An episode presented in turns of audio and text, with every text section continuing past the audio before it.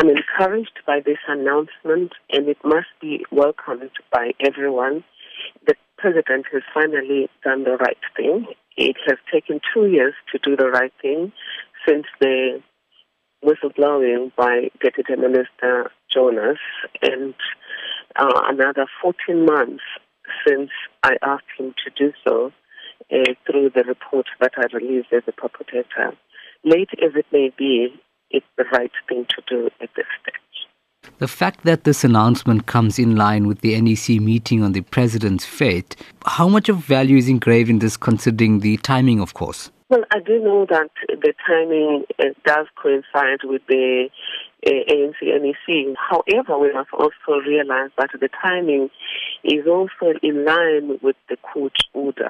The North Gauteng High Court directed the president to appoint this commission of inquiry within 30 days of that judgment being issued, and that 30 days expires on the 14th. Therefore, the president has another three days or so to really finalize the terms of reference and make sure that by the 15th, the commission is functional. What would be some of the main challenges associated with the commission, in your opinion? People are worried about the scope. I believe that the scope is clear. It, it is in the judgment of the North Gauteng High Court and in, in my report. The purpose of this commission of inquiry is to investigate and conclude the investigation that the Public Protector started.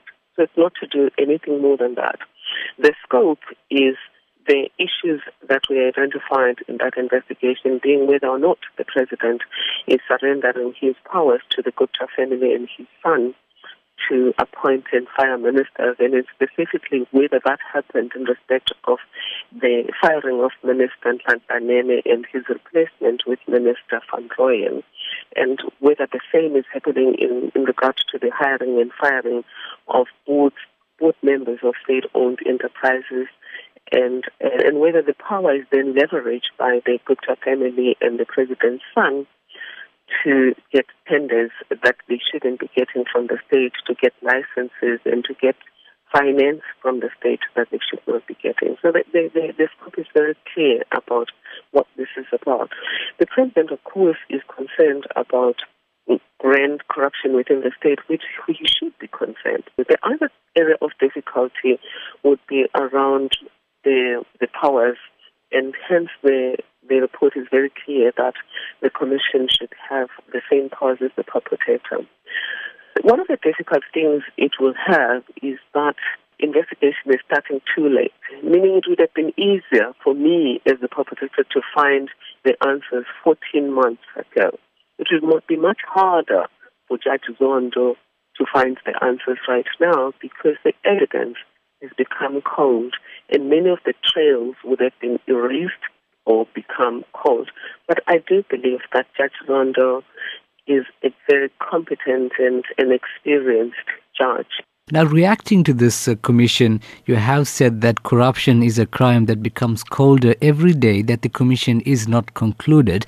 How concerning is this as we see ourselves in 2018? For me, it's seriously concerning, and um, the president uh, is right in saying this matter sh- should be investigated expeditiously.